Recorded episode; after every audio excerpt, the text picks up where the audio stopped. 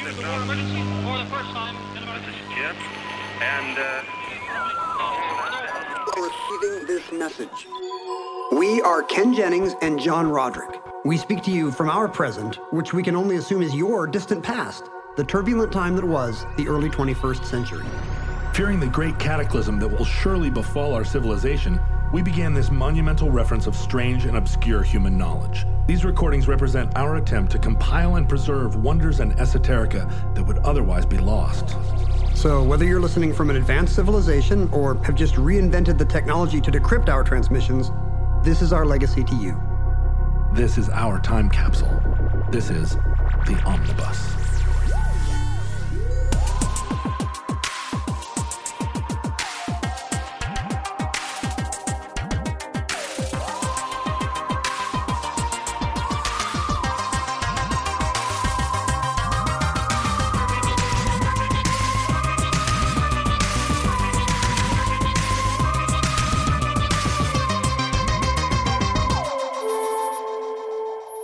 You have accessed entry three one five dot E Z three three two eight, certificate number one one four five eight, the Darien Gap.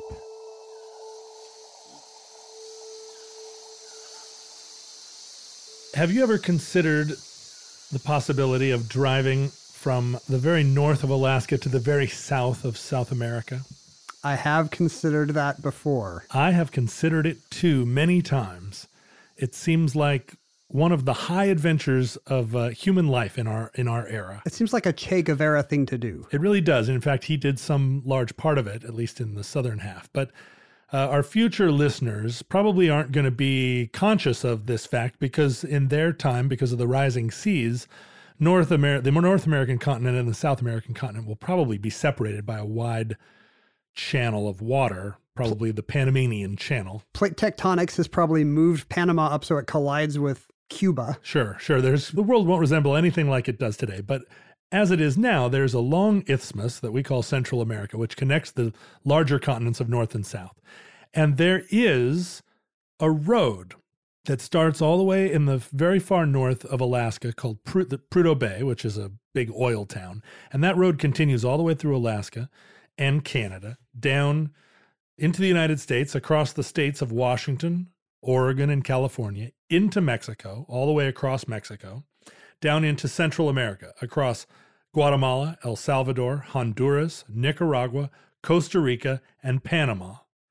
And then into South America, uh, across the country of Colombia to Venezuela, Ecuador, Peru, Chile, and ends at the very southern tip of Argentina. Except for one problem. There's a brief little gap, only one hundred miles wide, between Panama and Colombia where there is no road. And that gap is called the Darien Gap. And just to put this in perspective for future listeners, this is essentially as close as you can come to driving on dry land from pole to pole. That's right. It's a nineteen thousand mile road, except for this one little detour. That's right. And this was this road was was uh, was built over over many decades as part of a like a consolidated effort on the part of all of those countries to actually build this road. It wasn't just that each of these countries built a road from north to south in their own turf, although that ended up being their responsibility. But the goal was to build Uh, a highway from one end of this uh, enormous pan continent to the other. I have actually been at the southernmost end of the Pan American Highway, or so the sign said. Really? How? I was on Tierra del Fuego, the little island, you know, south of Chile and Argentina. Right. It's a jumping off point for Antarctica, which is where I was headed for a week. I see. Um, but to get to Antarctica, the closest way to go is to leave from Ushuaia, which is the port town on Tierra del Fuego.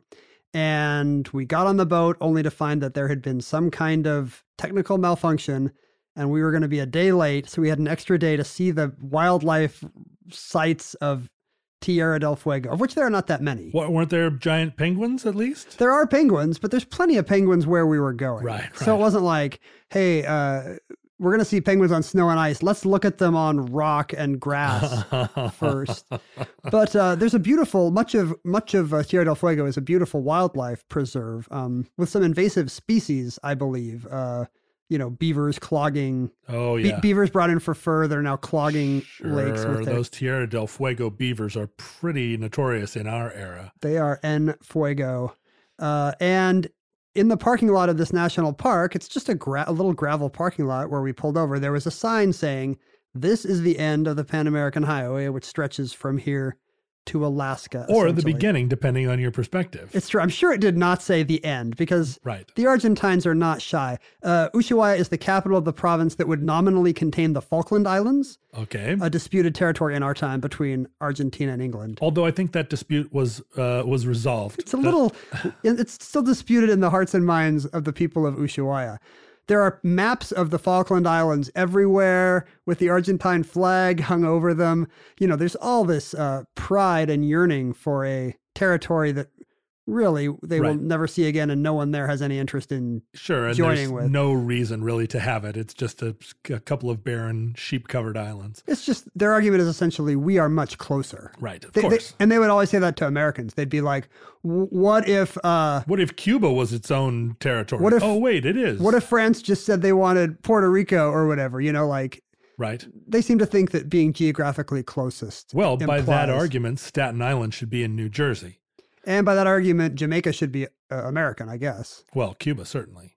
Right. But really, uh, like, for instance, I think in our era, uh, we've realized that the way we orient our maps with North America to the top uh, really causes us to have a different sense of the geography of the world. And there are uh, increasingly popularized maps with the South Pole at the top, just to give us a sense of how different the world looks if you look at it from a different perspective. And certainly if you were a... a resident of southern Argentina, you wouldn't think of yourselves as the end or the tailbone of the world. The bottom of the world. Although maybe you do. Who knows? I'm I'm not an Argentinian. Australians love those maps. You're right. It's totally arbitrary. There's right. no reason why the northern hemisphere should be in the top of a map, except well, that we were the ones making the map. Yeah, that's right. The British probably, you know, made that determination when they also decided that time started in Greenwich. But as an Alaskan, which I am, I grew up in Alaska, and we definitely think of ourselves as being on top of the world. And the road, I think we would say, began at Prudhoe Bay. Now, I have not been to Prudhoe Bay because the whole time I was growing up, that was pretty much an off-limits area, and I think still it's very difficult to drive into Prudhoe Bay without without authorization. Now you have to be an oil, a petro employee of some kind. That's right, because it's a closed system up there. Now there, there is a city called Barrow, mm-hmm. which is just a, I think, the furthest north city in the United States, and uh, it's hardly a city, but a town, the town of Barrow, and you could travel to Barrow. There are regular flights to Barrow. Have you been to Barrow? My mom has been, well, she's also been to Prudhoe Bay. She worked uh, for the, the oil companies huh. in Alaska. I never went to Barrow. I, I missed my chance to go to Barrow. My dad was a bush pilot, and he liked to fly all around Alaska. But in my teenage years, I was like, oh, so bored of my dad and his stupid airplane that he wanted to fly all over. And so he said one time, let's, you know, let's puddle jump all the way to Barrow. And I couldn't have been less interested. You rolled your eyes audibly. I did, but now I wish I'd done it. The thing is that you cannot drive from Barrow because Barrow isn't connected by road to the rest of the operation. Barrow is north of Prudhoe Bay, right? It's the northernmost point. Yeah. But it's just not on the on the Pan American Highway. Barrow is actually two hundred miles further north than Dead Horse, which is the Prudhoe Bay end of the road. It's called Dead Horse? Dead Horse, yeah. Well, that really probably brings in a lot of visitors. Yeah, that gives you a sense of what it was like. And I cannot actually imagine that anyone even took a horse up there. I don't know wh- how it got that name. Well, the horse did not, in fact, survive. Right. Spoilers. So- someone tried. But now it is possible to drive all the way up the Dalton Highway and get, I think, to the fence outside of Prudhoe Bay and stop, and there's, you know, there's a place to stay.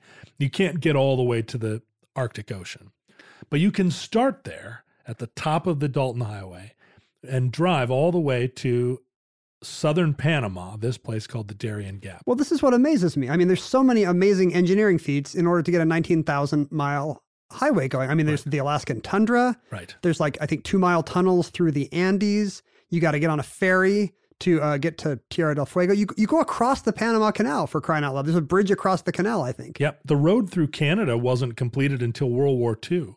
So, uh, and actually of all the countries that were building, you know, their section of this highway, it was Mexico that completed her section of the highway first. Good job, Mexico. Buen trabajo. Right. Yeah, that's right.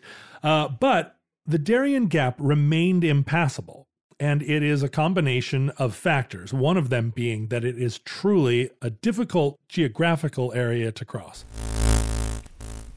When it comes to meat, quality makes a huge difference in texture and taste. And even though it might be better for you and the environment, a lot of the higher quality meat you find at the grocery store is just too expensive for most people's budget. Thankfully, there's ButcherBox. ButcherBox believes everyone deserves access to high-quality, humanely sourced meat at an affordable price. That's why each month, ButcherBox ships a curated selection of the finest cuts right to your home. Choose from one hundred percent grass-fed and finished beef, free-range organic chicken, heritage pork, wild-caught Alaskan salmon, and sugar and nitrate-free bacon. No antibiotics, no added hormones, just meat the way meat should be. And right now, you can get Get two pounds of ground beef and two packs of bacon absolutely free, plus twenty dollars off your first box when you visit butcherbox.com slash iHeart or use the promo code iHeart at checkout. That's butcherbox.com slash iHeart or use the promo code iHeart at checkout.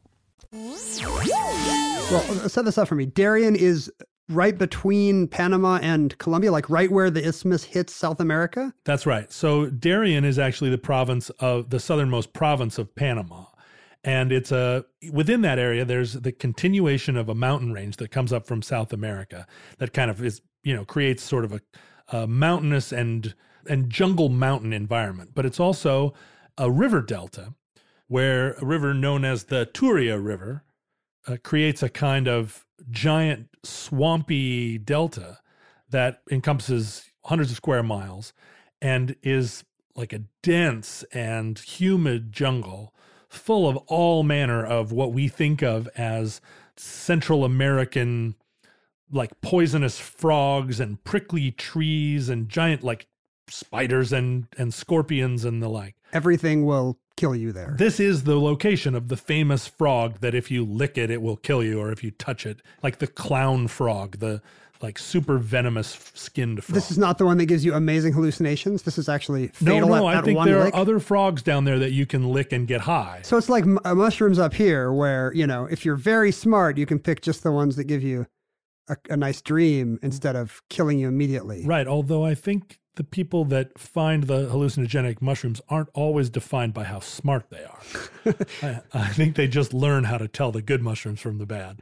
But uh, it's there, it's frogs. You have right. to you have to specifically know. You don't go down there and just lick, lick a frog. You don't you, just lick every frog. No, you have to talk to somebody and say, like, which frogs are the licky frogs? So I have only heard of Darien, and in fact, the mountains there, in one place. Did you know there's a uh, super famous poem in the English language about mm-hmm. Darien, set in Darien. Tell me more. Uh, one, I think John Keats's most anthologized sonnet is called something like "On First Looking into Chapman's Homer," hmm. and it's it commemorates the time that he and a buddy stayed up late reading this free verse translation of Homer into English, and I guess just loving it. Maybe they'd licked a frog or something. Sure, because you know the Trojan War just came alive for them. Look, the first time you read Homer, I think everybody has that experience where Every, you're just like, "Wow!" Everybody stays up late with a bro, oh, just the, marveling over the, the wine dark sea. Oh, say it again. Say it again. Rosy fingered dawn.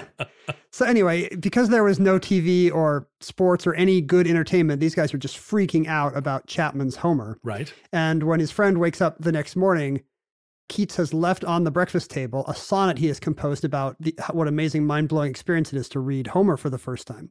And he compares it to discovery. He compares it to uh, the astronomers who had just discovered Uranus, which I mm-hmm. guess was kind of a new thing at the time. Mm-hmm. It's that funny. Was, that was a big thing at the time. Uh, it's funny. It's like a topical reference. You know, we think of these things as very old timey, but he, like he's like South Park, like yeah. just like that new planet they just found. And then at the end, he compares it to uh, Stout Cortez climbing a hill in Darien and seeing the other ocean and realizing that's the Pacific, and his mind explodes. Wow! Can you imagine the moment? And then he turns around and just starts slaughtering everyone. Yeah, you've come from the Atlantic, you climb the mountain, there's the Pacific too. Yeah. And to celebrate, you just kill a bunch of Indians. Yeah, and steal all their gold. But here's the problem. Cortez was nowhere near Panama. No, of course not. Keats screwed it up. But, you know, that's the thing. It's artistic license. His and it, so I guess Keats had just read this book about the, the conquistadors and had mixed up two memorable stories, one about Cortez and one about the actual guy that climbed the hill in Darien, Vasco Nunez de Balboa. Aha, it was Balboa. Balboa. And I think to this day, maybe the currency of Panama is named for Balboa. Is that true, that you you spend Balboas there? That's interesting. I do not know the quest. I do not know the answer. I've never been to Panama. I haven't either. Are not- they called Balboas, or is that just like a slang term? Hey, give me some balbs. You mean like uh, like we would say... Uh, Benjamins. Like simoleons? Yeah, right. that, that thing we're always saying. Simoleons. Listen, future listeners, we had a lot of slang terms for our money, and so did other people on our planet at the time. I don't even... Until recently, I didn't know the American currency was not called the smackaroo. Is that something that you referred to in your own family? Like, Dad, can I have fifteen smackaroos? You don't say that? We do not say smackaroos. fifty smackaroos. No, not in Alaska. Futurelings do not believe John. Everyone, it's uh, ubiquitous in our time to call money smackaroos. No, we said doubloons. Ah, yeah. Doubloons. Yeah, F- Dad, fifteen doubloons. Uh, actually, in Darien, it's very much like what we think of as up the Amazon River, in that there are indigenous groups of people living in this like uncharted territory. And many of them are kind of, I mean, they're not like completely without contact, but they do live very traditional indigenous lives there, villages and so forth that are still mostly a subsistence economy and have uh, have retained some of their, you know, their cultures intact. And is that why the road uh, doesn't go through? Are they are they out there laying in front of bulldozers and signing NIMBY petitions? No, in fact, I don't think so. Los, I, Los NIMBY tribe? Although, although as the road was improved, so the last town in uh, in Panama is called Yaviza. And what do you do when you get to Yaviza in your rental? Well, you turn around or you go, you, there's also a gate there that says this is a different beginning of this highway, but also end of this highway. And it says, welcome to Darien. And it is, the Yaviza is the gateway to the, the Darien province. But um, as they improved the road down into that area, kind of always, there's always been a movement or an anticipation that that road would go through. But there's never quite been the political will on either side to actually like undergo the like pretty difficult and expensive task of pushing it all the way across. But they did improve the road as far as Yaviza. And with each new step of paving it and widening it, it just brought more and more problems to Yaviza, which had formerly ah. been kind of a, you know, a small little border town and has become now a big border town with big problems. What are the big problems that the highway brought? The other reason, besides how difficult and impassable the landscape is, is that everyone recognizes if this road is pushed through, it immediately opens up the problem of free passage between South America and Central America and North America. Think of all the Eskimos you're suddenly going to get well, all over Colombia. Sure, it's going to, uh, it's sort of like... all those spots uh, in our contemporary time on the California border where there are those apple maggot quarantine area stops. Do you where, have any fruit? Or they make you drive through a border crossing just to ask you if you have any any apples. If and you're if, going to Disneyland, you better not have a banana. That's right. You do no good nicks. And they make you throw it. They make you throw it in their in their hopper if you have the wrong kind of fruit.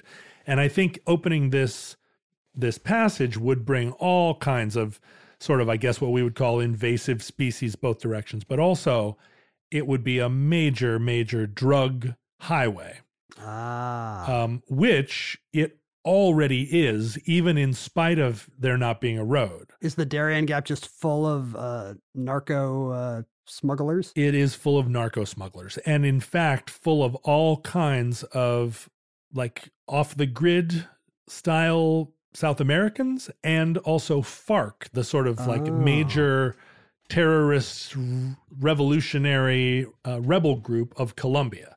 And so FARC has made it like a redoubt for their nefarious activities. And so if you are trying to cross Darien as a sort of like adventurer, as a tourist going from Alaska to Argentina. Right. Like here I am, I'm going to swim. Suddenly it's not a college lark anymore. It's a little bit tricky in there because there are so many different groups with so many different agendas. Like the Panamanians have a border police force, like an army group that's just about defending this border. And they're called uh, Senafront, which is like a paramilitary organization. Senafront. Senafront. And they're down there just swamping around trying to keep the drug flow out. Although, as we know, Panama has a kind of two-sided relationship to drug trafficking from Colombia, or traditionally did. Yeah, I assume most of it's coming north, right? So there's not a ton of cocaine importation into Colombia from Panama, as far as I know. Colombia doesn't have any, doesn't have a shortage right now. No, I mean, they may be trying to import Xanax. Yeah, maybe you're smuggling something south. I, I'm not sure. I'm not sure what you would be smuggling south. I think it's largely a northbound. Maybe, em- maybe empty barrels of cocaine. Empty barrels. You got to get those back. Those are tough. And if you they get uh, if there's any interdiction of your empty barrel uh, smuggling, you're going to be in big, big Look trouble, mister. But I think it's also for people who are trying to enter the United States illegally, it's much easier to get from, say, your your country elsewhere uh, into South America, and then from there begin that long, arduous process of getting into the United States overland. And so there is some human trafficking that happens. Even across the Darien Gap, yeah. where you're still just thousands of miles from your eventual destination. Yeah, it's testament to how difficult it is to get, or how how desperately some people do want to make it to America, that they're willing to start in Guyana and make their way all the way across this awful swamp. Like the, yeah, the getting the coyote to take you across the last border is, you know, the least of your worries. Right. You've got so many more worse jungles before then. Uh, and, you know, jungles of all kinds, right? Like intellect, right. Uh, like emotional jungles that you have to navigate. Think about the metaphorical jungles. But uh, there's actually these physical jungles they need to get across as well, right? I mean, so can you do it? Are there guides? Have you always wanted to learn to play an instrument? Maybe you've even tried at some point, but gave up because you felt lessons were too expensive or that you just didn't have the time. Thankfully, there's Musician. Musician is the fun, easy, and affordable way to learn guitar, piano, bass, ukulele, and even singing. Just download the app to your desktop, tablet, or phone and start playing. Musician gives you twenty-four seven access to a vast catalog of video lessons from professionally trained educators, as well as thousands of exercises and songs across dozens of music genres, all tailored to your goals. And with Musician's award-winning technology that listens to you play, you'll get real-time feedback on timing and accuracy so you can actually see yourself improving as you learn. Start your extended fourteen day free trial of Musician's Premium Plus package at musician.com slash start. That's unlimited access to thousands of lessons, exercises, and songs on as many instruments as you want for two whole weeks. Just go to musician.com slash start. That's Y-O-U-S-I-C-I-A-N dot com slash start. So normally what happens if you're really trying to go on this adventure and make it across the Darien Gap, you get to uh, Yaviza and you take a ferry. Basically. And I don't think in the in the grand scheme of like world adventurers that there's any shame in taking this ferry. And in fact, the current like conventional wisdom of north-south adventure drivers is that the northern provinces of Mexico are so torn asunder by narco wars mm-hmm. that really the suggested route is to drive down Baja, uh, drive all the way down the Baja Peninsula and then take a ferry across to safer climes. And bypass Mexico, or, or does the ferry take you all the way down to South America? No, the ferry then from South Baja would take you directly across into central Mexico, but bypassing the northern... Sinaloa. Yeah, the parts of Mexico where you're more likely as a Winnebago driver to encounter trouble. Where Winnebago drivers are getting kidnapped every day. So from Yaviza, you would take this ferry over to the hilariously named Turbo Colombia. Turbo is the name of the uh, Turbo is the name Colombian of the town. border town, and it was called Turbo even in the nineteenth century. So it's not named after the Lamborghini or Porsche Turbo. It's a name signifying a different thing. Does uh, does is the ferry a car ferry? Like if you're can your your vehicle comes with you, so you can feel like you're still making the drive. Yeah, let's say you're even driving. If Darien's blocked, for instance, in a four wheel drive V W Vanagon Westphalia, which I'm which I'm thinking is probably the truck of choice. That's the for, right of choice. For a lot of the the type of people that want to take this trip. Um, you would t- you'd put it on the car ferry, and then you'd end up in Colombia, and then begin your adventure anew. Uh, and this is um, this is a, a problem you encounter in a lot of world travel. If you want to drive around the world, for instance, you have to end up taking some ferries. And so there's no shame in it. But there have been attempts to drive across the Darien Gap. Even though it's a quicksand-filled swamp? It's a, it's a thing where Land Rover uh, sponsored a, uh, a trip one time to prove the hardiness of their Land Rover. Uh-huh. And what it involved was basically people with machetes chopping through the jungle, and then these Land Rovers, this little convoy of Land Rovers, essentially winching their way through the Darien Gap. Like, the, you know, they'd drive one hundred feet and then So it doesn't, it doesn't have to be a Land Rover. I mean, you could have been on a, a, a metal plate as long as you had a winch. Yeah, I mean, it would probably have been a better idea to do it in a Caterpillar tractor. Right. Or, I mean, you could probably do it in a amphibious tank of some sort. And then, you know, you get to some rivers, you get you get down there to the, the Turia River, you've got to build a raft and put your Land Rover on the raft and get across that river anyway. So, uh, but it was accomplished as a proof of concept. And I think there have been innumerable designs of an elevated highway, a giant bridge, a series of uh, roads chopped through the forest. It's just that no one quite wants to actually do it.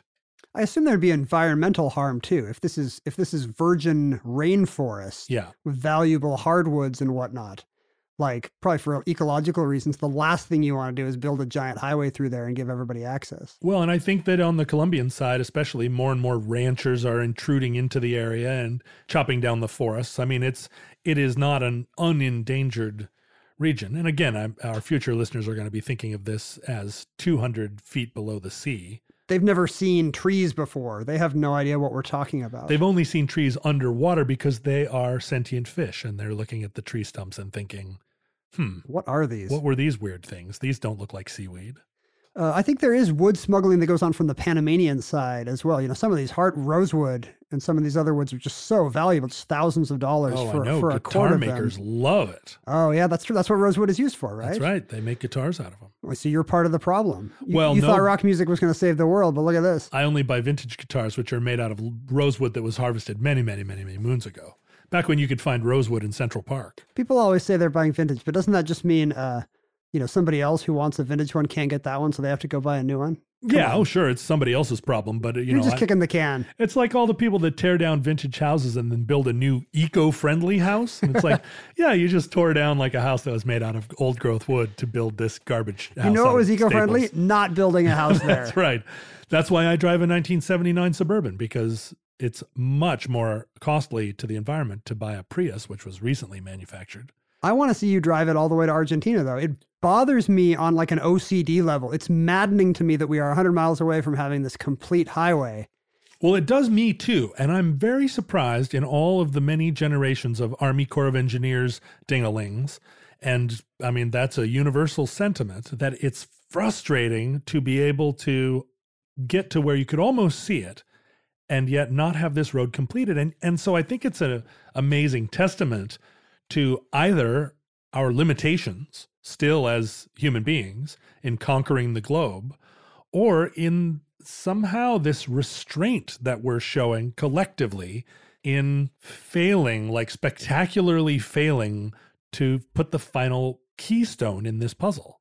We dug the Panama Canal, which was a much harder thing to do. Just a few miles away. To get across the, the other way by, by boat. Where's our imperialist quasi-military influence in getting a, you know, a little turnpike built through the swamp? Well, we don't have a Teddy Roosevelt like we like we wanted. Darien Gap needs its own Teddy Roosevelt. We missed our chance when we were paying off Noriega.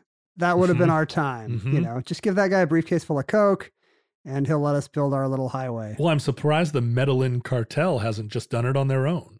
It's true. Like, they would sure benefit. But, you know, I, one of the major import or exports of that region are bananas and the local residents. So there are three groups of, like, indigenous people in the region.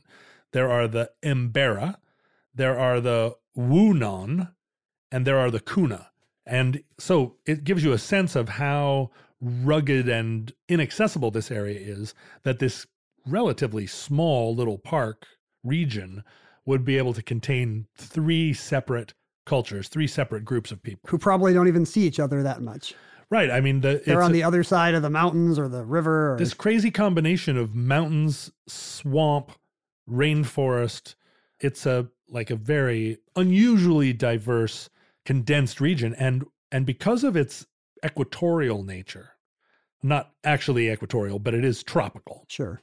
The yearly highs and the yearly lows in temperature are all within a few degrees of each other. Like yearly high in the height of their summer, eighty-four degrees. Yearly low, eighty degrees. um, so it's a pretty, it's a pretty interesting climate. I don't, I, th- I, I, I was doing some research and discovered that the high, the record high was ninety-one degrees. Oh, it doesn't even get hot, hot. No, no, it's just like, but I think it probably has two hundred eighty percent humidity at all times. So still like, I'm sure it feels like it's one hundred ninety-one degrees. Yeah, the, the combination of fire ants, poisonous frogs, spiky trees, black scorpions, humidity, and constant flooding wetness is going to make it uncomfortable enough without it also being one hundred forty.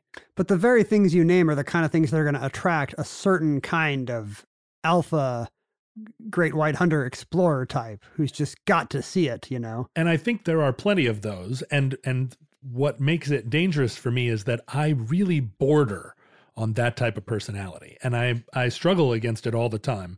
But I've said for a long time that as my daughter reaches um, that age right before she becomes a difficult teen in uh-huh. that, you know, her later sort of childhood years, that I want to go down to uh, Southern California, buy a Jeep out of the classified ads, spend no more than twenty-five hundred dollars on this Jeep, and then the two of us will drive to the Tierra del Fuego. All the way. That's my goal. Uh, I'm sure she will have a different plan for herself when she's in fifth or sixth grade. But I feel like better than going to seventh grade. Wouldn't that be a good education for, for a young lady in the world, like to venture off and... My middle school was almost entirely scorpion-free, so... Well, sure. Except for the band. Sure. Except for Winds of Change. You know what? My middle school was also full of the Scorpions, the band. My middle school had plenty of Scorpions t-shirts. Scorpions all the way through, all the way through high school. It wasn't until probably my junior year in high school, where, or junior year in college, where we started to feel like the Scorpions had jumped the shark. But no frogs you could lick. No, and I bet you on that ferry you could also literally jump a shark. And that concludes The Darien Gap, episode three fifteen E Z three three two eight, certificate one one four eight, in the Omnibus. Now, in the unlikely event that social media still exists in your era of hyper-intelligent fish living in sentient coral reefs, our tweets are archived at, at Omnibus Project. Our handles, back in your distant past, were at Ken Jennings and at John Roderick. John also maintained an Instagram account, briefly for reasons of his own, under the same name.